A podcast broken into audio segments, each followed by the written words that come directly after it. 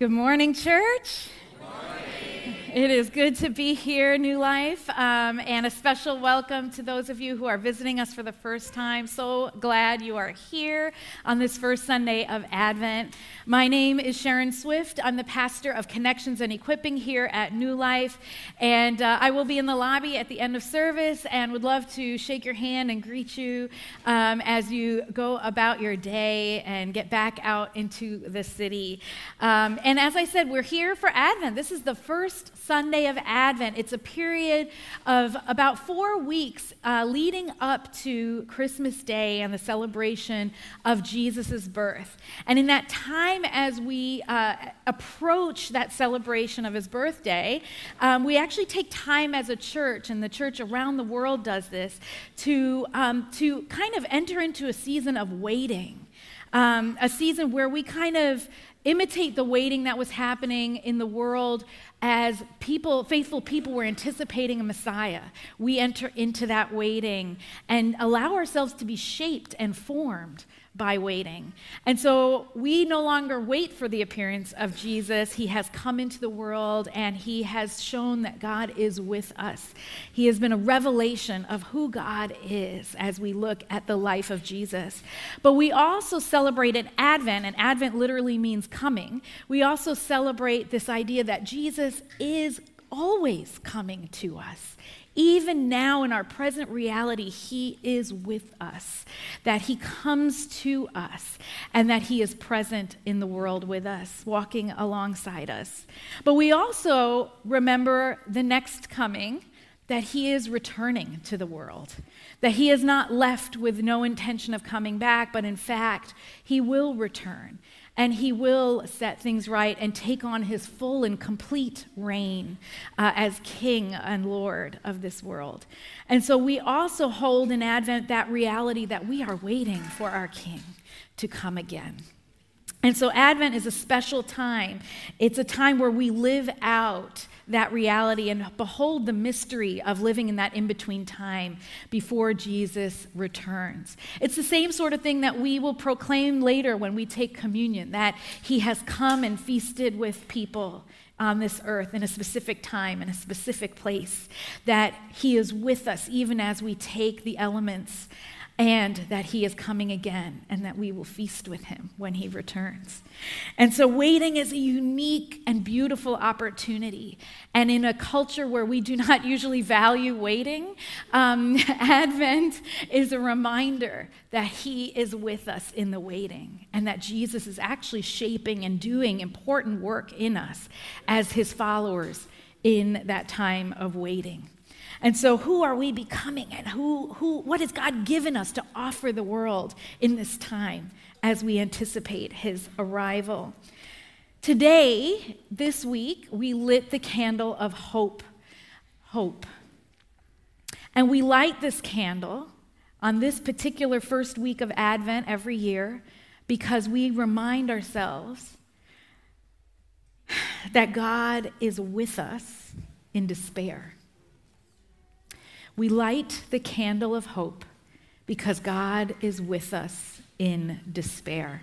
Now, this hits home for me in particular because before I became a Christian, in the time that I was not following Christ, a lot of times people came to me as Christians and talked about this hope.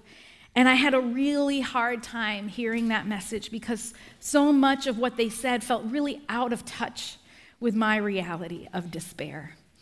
And so that's why I want to focus today on that truth that He is with us even as we experience despair in this world. And so today we're going to look at Isaiah 9, verses 1 and 2. And we are going to talk about this hope that Jesus offers us. As I said, for myself, um, there was a time before I knew Christ when that hope didn't feel real. And there were people that could encounter me in my despair, people of faith, Christian people who came alongside and showed me what it meant for God to be with me in despair and yet offer me hope. And so let's read Isaiah 9, verses 1 and 2 together. Oh, I will read for you. You can read silently, okay? But there will be no gloom for those who were in anguish. In the former time, he brought into contempt the land of Zebulun and the land of Naphtali. But in the latter time, he will make glorious the way of the sea, the land beyond the Jordan, Galilee of the nations. The people who walked in darkness have seen a great light. Those who lived in a land of deep darkness, on them light has shined. Let's take a moment to pray. Lord, we thank you that you that you Jesus have come into this world. That we not only have scripture to testify to who God is, but Jesus, we have your lived life experience. We have the testimony of those who walked alongside you and lived among you. And so, Lord, would you bring that revelation to our heart today? Would we know this hope, this light that you offer us with such depth that we can confront a world that is surrounded by despair? Speak to us today, Jesus. We ask these things in your name. Amen. Amen. Amen. I want to give a little context here to this passage in Isaiah um, before we really dig in because Isaiah is a complex book. Um, there's actually a lot that can be said about it. Um, it's not the easiest book to tackle. Um, but what I can tell you, as a, just a very brief understanding of it, is that these writings were compiled um, by, uh, on behalf of the prophet Isaiah um, over many, many years. And it was over the time in which Israel was conquered and oppressed by foreign powers. And then, uh, you know, calling them into the, uh, making them aware of the fact that they would be a conquered people. And then also comforting them in a time of exile when they were actually taken uh, into foreign lands and oppressed by foreign powers. And so Isaiah here is particularly writing in chapter 9 when the northern kingdom of Israel, Israel splits, and the northern kingdom is already conquered at this point. And so these are the regions he's referring to. Zebulun and Naphtali are already conquered places in the northern kingdom. They have fallen to the enemy, and the people have been scattered. And he is writing from Jerusalem and, uh, and talking about the future and the future hope. Now, there are hundreds of years of uh, interpretations of this passage before we see it apply to Jesus. And that can be a fascinating journey. It's really a, a really interesting study. But I do want to talk about where Matthew, in the Gospel of Matthew, takes it. But before I do, I want to make a note here because we see here this light and darkness imagery. And um, we see that throughout the Bible light and dark as a metaphor and as image that's used to communicate certain truths about God. And I want to make a note here, especially because we are Christians in the United States, that in the recent centuries, about you know the last few hundred years, there's been a misapplication of these kinds of passages of light and darkness, where it's been applied to people um, in ways that have allowed oppression to exist and injustice to be perpetuated. And so we've seen in our country specifically, but also all around the world, that this kind of theology was built where light and dark was applied to people and their complexions and their skin tone. And so people who were seen as light were seen as more righteous or better, and those who were in darkness, that also applied to their skin tone. Um, and so we just want to name that. I want to just name that that was a misapplication of this, these passages and passages like this, this one, because even though we may think, oh, it's you know 2023, that's been debunked, you know, a long time ago. But the reality is that kind of teaching can still subtly uh, be around, and sometimes not so subtly be around in Christian circles and influence uh, our history. And so I want to just name that that that's a misapplication of this kind of passage so that you have an awareness of it as you encounter it.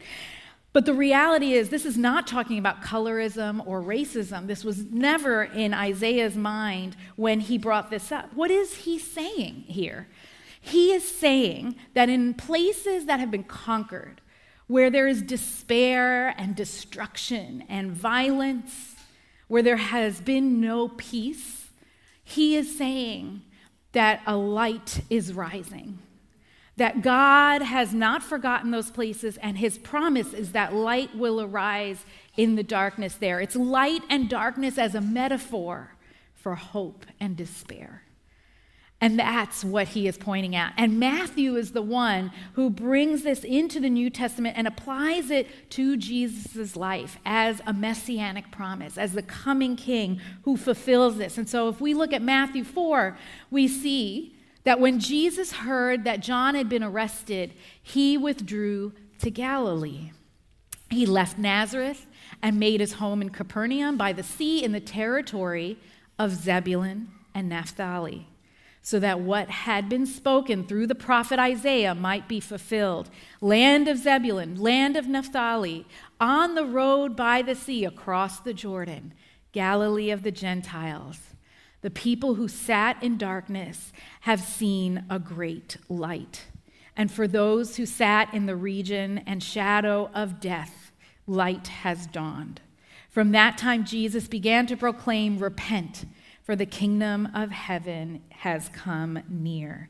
Jesus begins the bulk of his preaching ministry. He actually goes into the Sermon on the Mount after this by withdrawing to this place that was uh, spoken about by Isaiah, a place still impacted by the events in Isaiah, still impacted by being conquered and by being scattered.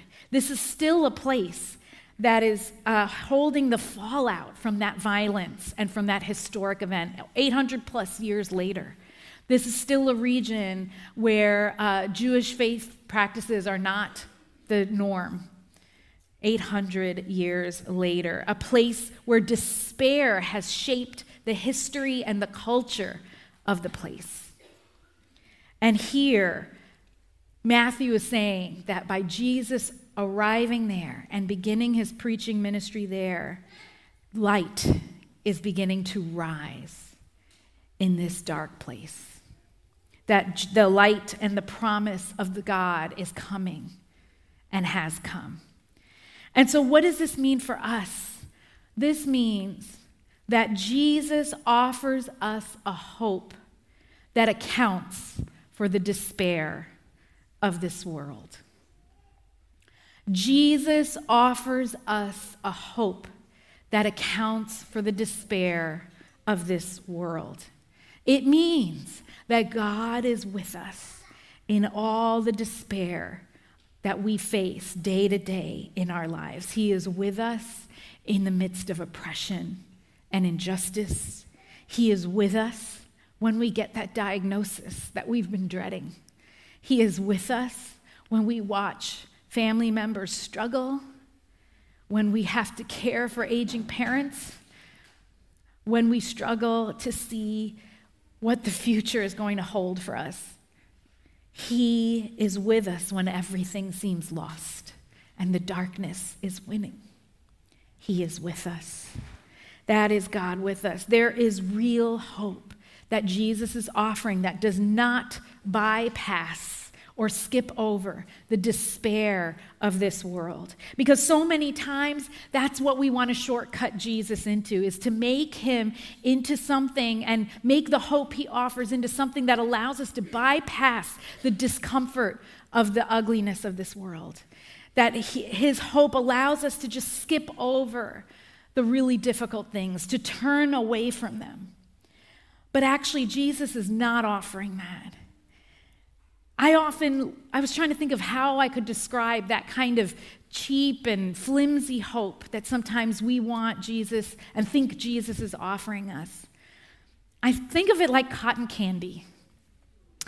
I, I do love cotton candy, I gotta tell you. It's good, it's yummy. It's also totally not good for you. Um, it's truly the worst, but it's delicious and delightful. I mean, if you haven't had cotton candy, it's literally pure sugar, okay? Like no other ingredients, it's just sugar. And it's spun and heated up in such a way that it's almost like a cloud of sugar, okay? And you know, you just kind of, it looks big like this, but let me tell you, that's only a few bites, you know, many tablespoons of sugar, but only a few bites. Um, you, as soon as you put it on your mouth, it just disintegrates. I mean, it, it can't it has no substance of itself you know uh, there was one time i was trying to eat candy um, cotton candy in the rain, and it's like as soon as even the rain touches it, it's like, I know, I have a problem. I have a problem. I know. Um, but this is the reality, right? Cotton candy, it's fluff. It has no substance. It offers you a moment of delight and maybe a few minutes of a sugar rush, and then it's gone.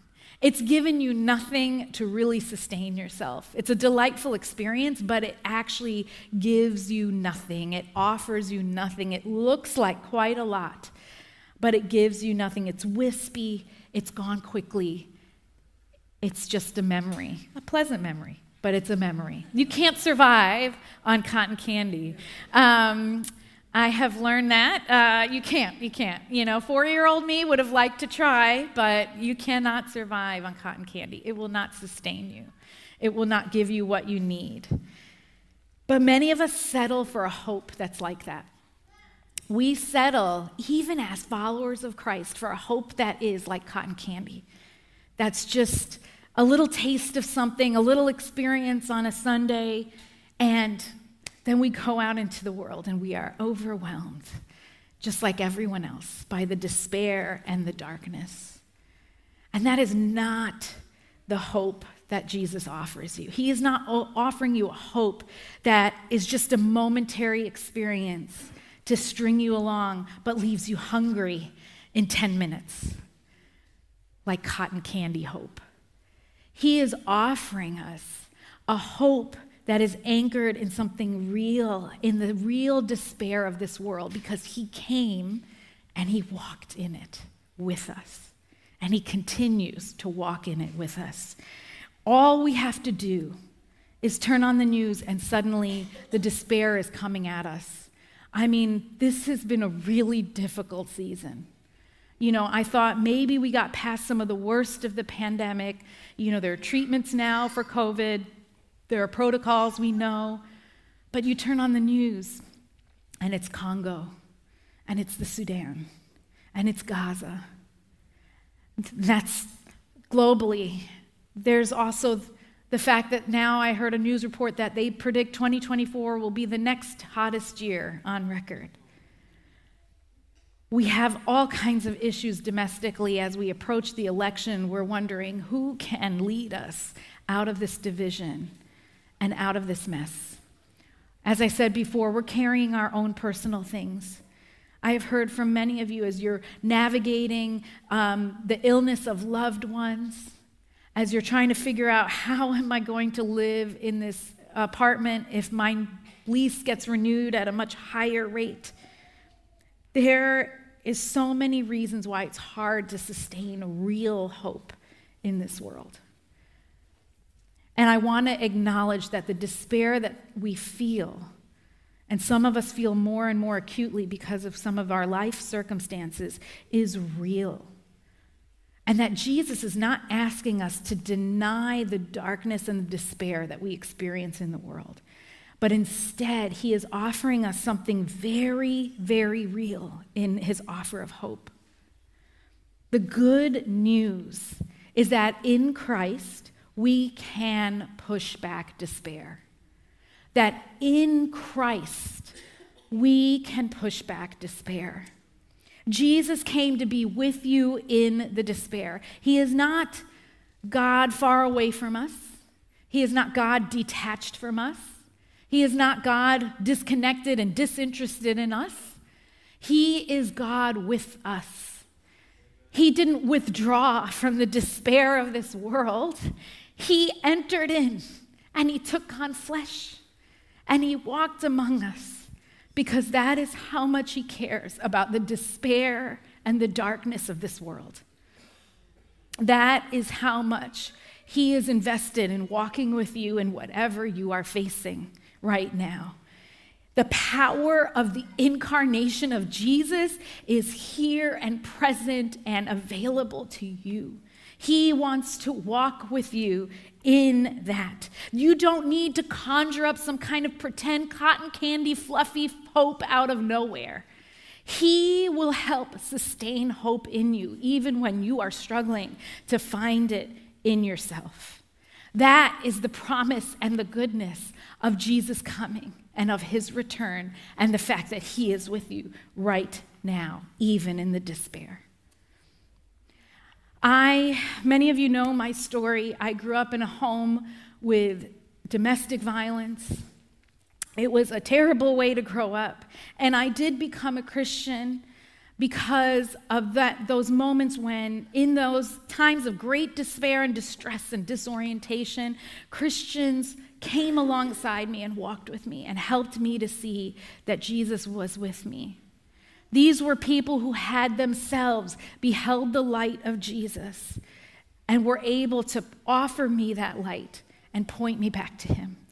But what you may not know, and what I don't often get to share, is that actually the worst of the despair came after I started following Jesus. I genuinely was so thrilled to know who Jesus was as my Savior when I first became a Christian. I mean, I had genuine hope and joy and peace, and I felt Him with me. But the reality is, about a year and a half later, after my father's trial and after trying to make sense and ignore some of the pain of my past, I really thought, oh, Jesus saved me from that. I don't need to keep looking at that. I'm free from it. I'm delivered from it. I didn't want to ever think about it again. But in fact, about a year and a half in, I was diagnosed with PTSD and depression and I was really struggling to live into the hope that Jesus offers. I was really struggling to see why I had to feel such great despair if he was offering me hope. But here's the, here's the truth of the incarnation is that Jesus doesn't withdraw and snatch us away from the despair of this world. He enters into it with us. And that was his invitation to me in that season was that he was going to walk with me through the despair, through the work of looking at my past, through the work of tears and prayers and depression. He walked with me through it. And it's one of the reasons I believe that the church can be an incredibly powerful force for a world in despair is because we have a hope that allows us to not turn away from the despair and the darkness of this world, but actually to look square at it, to sit with it, to sit with the people held captive by it. Through the grace and power of Jesus, we can be with those people. And as people that have beheld and been transformed by that light, we can sit with others and bring that light to them and sit with them and point them back to the source of that light. We can be those people as followers of Christ. That's the invitation for each one of us is to sit so much with the light of the world, Jesus, to let him walk alongside us in our own pain so that we can now show up for others in despair and show them they will not be overcome by the darkness and that we have the courage in Jesus to face it with them. That is what a world caught in despair and darkness needs more than anything. That we can actually have that courage and that power through the incarnation of Jesus. That we can offer real hope and not just that cotton candy hope. And so part of that is how we show up for others. Part of that is how we show up in this world and be the church. There's an author named Alia Joy um, who wrote a book, and if you are in a season of despair, I highly recommend this book. It's called Glorious Weakness. And she wrote it specifically so that there would be a witness among Christian writings of those who are struggling and are caught in despair at the, at the current moment. They believe in the hope of Jesus, but they are in a season where they are walking with him in despair. And she talks about the hope that the church can provide those that are being swallowed up by the darkness. And she says to believe that the experiences we have are valid, that the feelings and expressions of them are true and real and worthy of being listened to, is one of the greatest mercies we can offer each other. This is the kind of hope that we are called to offer the world that Jesus offers to us, that we can receive and in turn offer to the world. This is the mercy of God. This is the thing that sustains hope. It's not just that we pile on and try to conjure up a false hope and sustain something with just cute sayings, but it's actually in the walking together that hope is sustained and fanned into flame and that it lights the world. Light is a fascinating thing, actually, when you think about it. Light doesn't have to fight to battle the darkness, does it?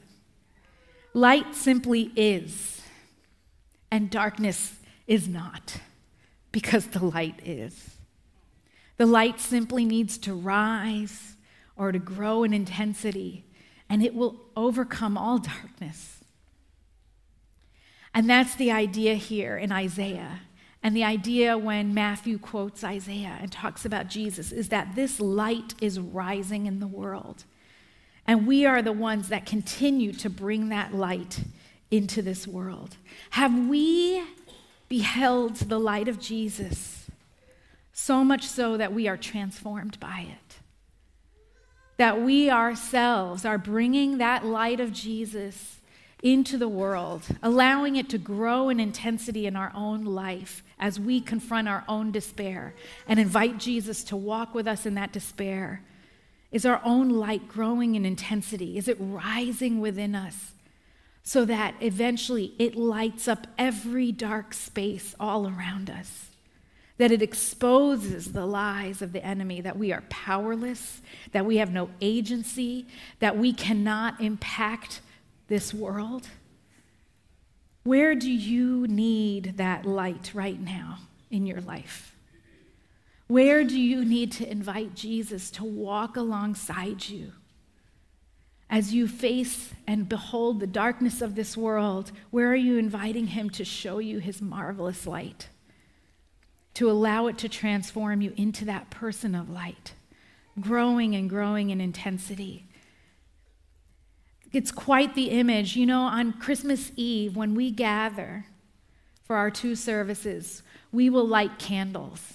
And it's a tradition we've done for many years, and churches actually have done for many, many years, where there starts with just one light. And Pastor Rich will light his light from the Christ light, and he will pass it to someone who will pass it to someone and those two people will pass it to two other people and three other people, and the light will start filling the sanctuary. That's an image of the church and what we are called to be. We are called to be that light until Jesus returns. We are called to push back the darkness, to not give in and succumb.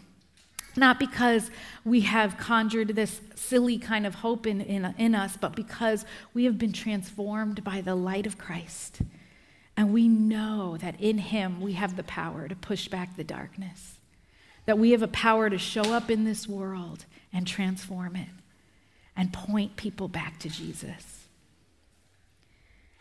There's a, um, a woman of faith who's a hero of mine, um, Sojourner Truth, actually a New Yorker, interestingly enough. Um, but she was born into slavery, an enslaved person. And actually, she was promised her freedom by her master, and then he um, kind of double crossed her and would not actually give her her freedom. And so she took it. She actually just walked off and um, declared her freedom. And later, actually, she became the first black woman to sue a white man to gain her son's freedom because she couldn't leave with him at the time. And she actually successfully uh, sued and uh, was able to bring her son out of enslavement. But it was because she believed that the Lord had done something in her life and was setting her free to set others free. She, became, she was an abolitionist and did much work to free others from enslavement. And this is something that she said that I've always loved I will not allow my life's light to be determined by the darkness around me. The reality is, the darkness seems very dark right now. I had a hard time preparing this word this week because there is so much darkness in the world. But here's the reality the temptation is that we want to give into that darkness, that we feel powerless and overwhelmed by it. But like Sojourner Truth, Jesus is saying our life's light is not determined by how dark it is out there. His life is, his light is, and therefore, if we carry it, the darkness is not. And we have agency in Christ to push back darkness in every corner that God sends us to. And it might be in small ways, and for some of you, He may be calling you to do that in big ways. But all of us have this light to carry, and all of us have a charge in Advent to carry that light into the dark places and to push back. And so, is that the hope you have today? Is that the hope that you're carrying? Not a hope that pretends and wishes away the bad things, but a hope that has feet, prayers that have feet, that put to action what we have received in Christ. That's my prayer for each and every one of us today, and even as we take communion, that we proclaim at the communion table that Christ has come, that he is with us, and that he is coming back. And in this intermediate space, would you seek him and ask what he wants you to do with that light within you? What is it in this time of waiting for his return that he has called you to to push back that darkness, to bring hope into this world? Let us each answer that call. Let me pray. Lord, I thank you that you have called us out of your darkness, sorry, out of the darkness into your glorious light. And you have done so with a purpose, Jesus. You have not done it just so that we alone might live in the light. But there are others who are struggling in the darkness. And so, Lord, would you send us? Would you send us as carriers of the light, carriers of the hope for this world? Would you show each one of us where it is in the body of Christ that we are meant to serve? Where it is in this world of darkness and despair that we are meant to shine our light and to carry hope. Lord, would you allow us to take in, even now, your glorious light? Would you feed us with true hope that leaves us full? that sustains our faith, that actually grows and nourishes us so that we might be the light of this world in your name, that we might proclaim a true hope, even, even in times of great despair, not denying the despair, not skipping over it but to be able to be the people of God who look at it square and say, You are not the end of this story. The darkness will not prevail because the light of the world has come. And we will testify to that light. For all, Lord Jesus, who are holding moments and seasons of despair right now, who are struggling to understand and even know in their heart that this hope is available to them, Lord, would you draw them close to you now? Would they feel your embrace? Would they invite you in to that place of despair, into that space of darkness? And would you hold them close? Would you allow them to just lean on you in this time of despair? Would they even sense you holding them up right now as they lean on your shoulder? And Lord, would you transform them so powerfully there that their light shines so bright that it changes the world. It's in Jesus' name we ask all these things. Amen. Amen. Amen. Amen. Let's stand and prepare for communion.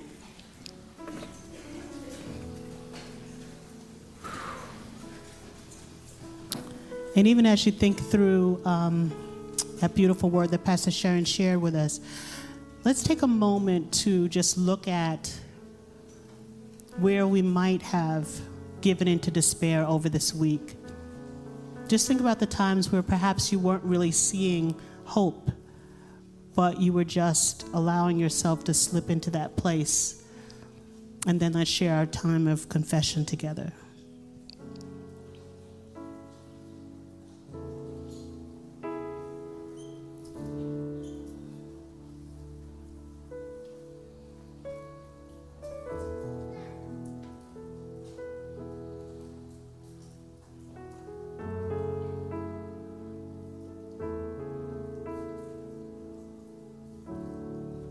Amen. Let's share our prayer of confession together. Almighty God, our Heavenly Father, we have sinned against you and our neighbor through our own fault, in thought, in word, in deed, in what we have done, in what we have left undone.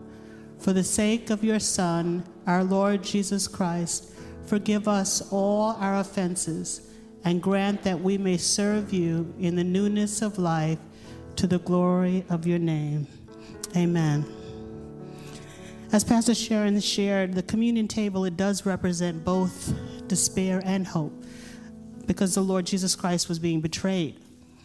And also, he offers us the hope of himself through the communion table. So, on the night that Jesus was betrayed, he took the bread, he blessed it, and he broke it. And he said, This is my body that's broken for you. Brothers and sisters, let's take in the hope that Jesus has for all of us.